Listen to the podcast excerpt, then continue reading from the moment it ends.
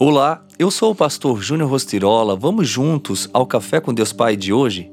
Você está disposto? Estejam vigilantes, mantenham-se firmes na fé, sejam homens de coragem, sejam fortes.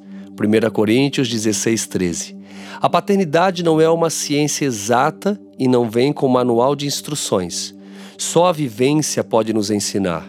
Mas, se ouvirmos a palavra de Deus, permitindo que ela transforme nosso coração e ações, ela nos indicará a direção certa.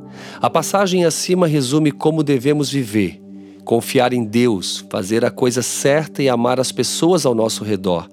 Seja vigilante, esteja atento, pois vivemos em um mundo distraído onde é muito fácil perder o foco e desviar-se do que é importante. Seja intencional com o seu tempo. Fique conectado com o que realmente importa e permaneça firme na fé. Haja como homem e mulher fortes na fé. Melhor ainda, haja como filho. É preciso coragem e força na obediência ao Senhor para fazer isso, mas tenha confiança em seu poder. Um dos melhores exemplos do amor dos pais pelos filhos é a parábola do filho pródigo. Não importa o que eles façam e das decisões ruins que tomem, o pai sempre ama seus filhos. O amor é paciente e gentil. O amor suporta todas as coisas. O amor nunca acaba. Para uma paternidade bem resolvida, é necessário, acima de tudo, ter amor incondicional.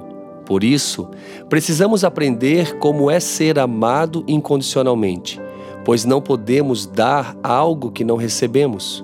O único que pode nos ensinar isso é o Pai Celestial, porque nos ama e nos perdoa incondicionalmente. Sabe o que isso significa? Deus não impõe condição para perdoar você. O que ele nos pede é que mudemos de vida. Você está disposto?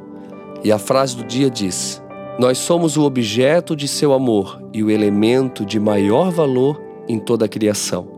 Pense nisso, você tem um valor imensurável. Você está disposto a confiar e se entregar totalmente a Ele? Faça isso e com certeza viverás dias incríveis na Sua presença. Queridos, estamos aí no penúltimo dia do pré-lançamento da nova edição Café com Deus Pai. E quero que você esteja junto.